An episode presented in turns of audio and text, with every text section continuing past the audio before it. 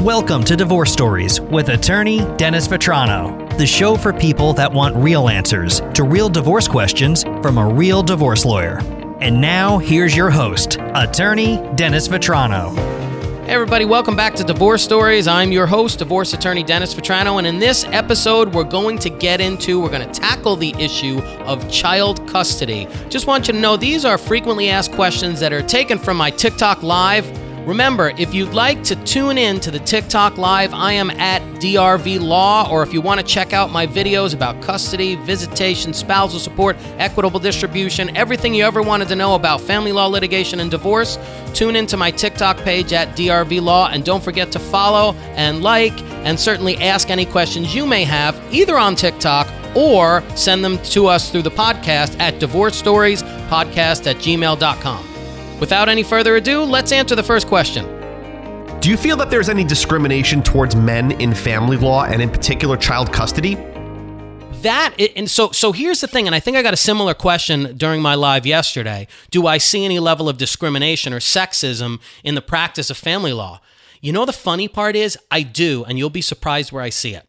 I see it when I have a non-moneyed husband and the wife makes a lot of money when I have a stay at home dad and the wife makes a lot of money, or I have a dad who's given up his career and doesn't make that much money and his wife makes a lot of money, the judges seem to be, and I have still have no idea why. This is my experience. I'm not saying it happens in every case, but my experience is that the judges tend to not want to award maintenance to the to the guy just because it's a guy.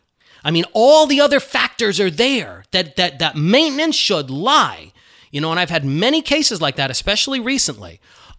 And yet they say, hey, this is a man. He shouldn't have to ask for money. He shouldn't get spousal support, um, which to me is just mind blowing. What I want the law to do is be blind as to whether you're a woman or a man or or color of skin or, or ethnicity or or your religion. That's the way it's supposed to apply across the board. It's supposed to be what's fair is fair. Now with custody and visitation, I don't really see that much sexism or that much discrimination. I have to be honest with you. I did many years ago, and bear in mind I've been doing this 20 plus years. So many years ago I've seen levels of discrimination, but not lately. Not lately in, in any other area but that one. What are the odds of my ex spouse getting custody when there's a protective order against them? Well, look at it this way. Sometimes you've got to look at orders, and sometimes you got to look at facts. Look at the facts that precipitated the order of protection. Do they impact the best interests of the child? I'm going to guess that they do. If they impact the best interests of the child, then they put you in a strong position regarding custody and visitation. Um, what are the odds of him getting custody? I'm going to guess if you have a well drafted, accurate family offense petition that precipitated your order of protection, then you have a strong factual basis to prove that there was domestic violence. If you have a strong factual basis to prove that, clearly that impacts best interest of the child. And I don't really see a person like that unless they've done something to ameliorate that safety concern being in a strong position for custody. Could it happen? Yes. It just depends what the underlying underlying facts are. But it, but all things being equal from what you're saying, it sounds like you're in a very strong position. Yeah, like I said, there's two different ways to resolve these cases either court or an agreement. Um, let's say this how do you decide between the two different things? How do you decide between court or an agreement? And I think at the end of the day, you have to decide what's fair. I think in these cases, you can't be like, I think sometimes clients or litigants in general are so scared to follow through with the process if it means court. And I think, again, you just have to take a look at how valuable this circumstance is. You know, what are you fighting for? If you're fighting for something that's super important, then you need to, you know, you need to do what you need to do to get the ultimate result that you need. Um, and, and it can't be a circumstance where you're just giving in on these situations just because. Um, you know, uh, just because you have to go to court. So it needs to be a circumstance where uh, where you're fighting for the things that are important to you, and and clearly your kids are important. My ex spouse works away from home two weeks out of the month and wants 50% custody. What are the chances of that happening? Um, I mean, if you're suggesting that he spends a lot of time, he works two weeks away from home. Okay. He works two weeks away from home. Okay, so if he's working two weeks away from home, two weeks out of four, I'm guessing. Um, I mean, I guess you could say he'd have half the month. I mean, look, here, here's the thing. Here, here's the bottom line. Does your work schedule impact your ability to properly care for the child and your chances of getting a larger share of time with your children? Yes, it does. So if you're telling me they're working substantial periods of time away from the home, does that mean that they're in prime position to be the custodial parent for the kids? No, not necessarily. And in fact, it probably doesn't. Um, your work schedule is part of it. So I think I shared this once before. We do a lot of custody and visitation litigation okay? So we have engagement letters in all of our cases, okay? The first thing we do is ask you for all the things we think we're gonna need right out of the gate, right throughout the case, right? So in that letter, it asks you for all of the facts and circumstances when, you know, we're first hired, we send you a letter saying, hey, please give me all the facts and circumstances of your case so I can properly represent you. And some of those things are Give me a history of any CPS, any mental health issues, any substance abuse issues, any criminal history. What's your work schedule? Make sure you're prepared to provide proper care for your children 24 7 or whatever amount of time you want to have them with you. Who's in the best position to provide for their mental health? Any substantial contacts with extended family? You know, who's the person who goes to doctor's appointments? Who's the person who engages with the school? Um, you know, how strong is your relationship with the child? Child? What's your living arrangement like? Is it reliable? You know, all of these things will be relevant for best interests of the child. So, um, so your work schedule, if it's putting you two weeks away from home and you're asking for 50-50, could put you in a, in a difficult position. If my ex spouse hasn't seen the kids in over six months, do phone contacts actually count as contact with the kids?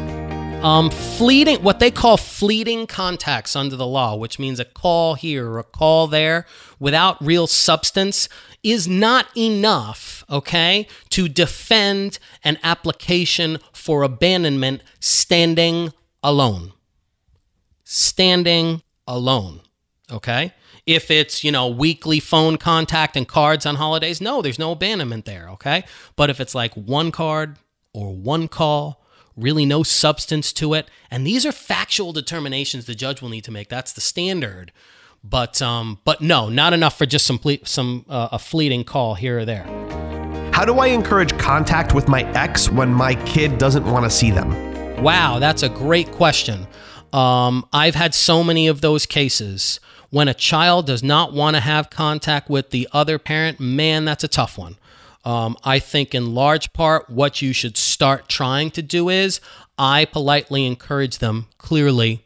I would, if they're really refusing, I would have them talk with a counselor. But think of it like this this is the this is all things being equal. If you're going to tell me that I've had a lot of people say, "Well, you can't do that with a narcissist, and you can't do that with a with domestic violence, and you can't do that with a heroin heroin addict." Of course, you're right. You can't do it with those things. I'm talking about two all things being equal good parents. Okay, what do you do in that circumstance where for one reason or other, and maybe it's that conversation where mom was really upset they may need to sell the house, and somehow her 10 year old son blames dad for that in some way, and now doesn't want to see dad. Not necessarily dad's fault, not necessarily mom's fault. Maybe she should have been a little bit better on not, you know, showing her emotions in the presence of the child, but sometimes those are not controllable, you know? You're in those sorts of circumstances, but but then in that sort of circumstance, what do you do? You say, think of it like this. If you were in an intact family, right? Forget about split family. And you told your son you're going you're going with dad today to go to Home Depot and run some errands today. And your son says no. What are you going to tell him? You're going to tell him that's okay. Don't don't you don't have to go with dad. Do, do whatever you want. No, I'm not going to with my kid. I'm going to tell my kid, hey, you're going to Home Depot with me to do chores because that's what we have to do today, even at five. Um, and I think the same thing with his mother or my daughter for that matter. So I think in some ways you have to approach it like, what would you do if you were still in an intact family? This is all things being equal. If you're going to tell me abusers, you're going to tell me drug addicts, I get it. Okay, but if you're going to tell me other than that, a pretty much a good parent, approach it like anything else. You're supposed to go see your dad today at three. You're going to see your dad. Okay, he's coming to pick you up. He wants to see you, and try to encourage them. What are you going to do with your dad? Did you talk to him? Why don't you talk to him? Why don't you call the other parent and say, hey, you know, he's giving me a hard time going. Why don't you call him and talk to him about the things he's going to do? Okay. Why don't you try to get him excited about it? Okay. Why don't you do something he wants to do?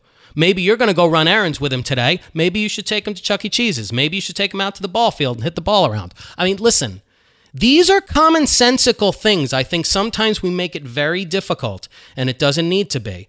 Think about what you would do if you wanted to foster. Well, and even and even more than that, what would you want them to do if the shoe was on the other foot?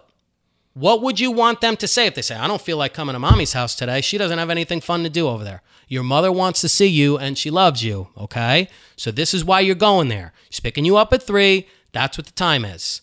So hard situation, but I think you, you need to uh, you need to employ some some techniques and and and it's all listen. There's no perfect answer to that. It just depends on the circumstances, the case by case situation.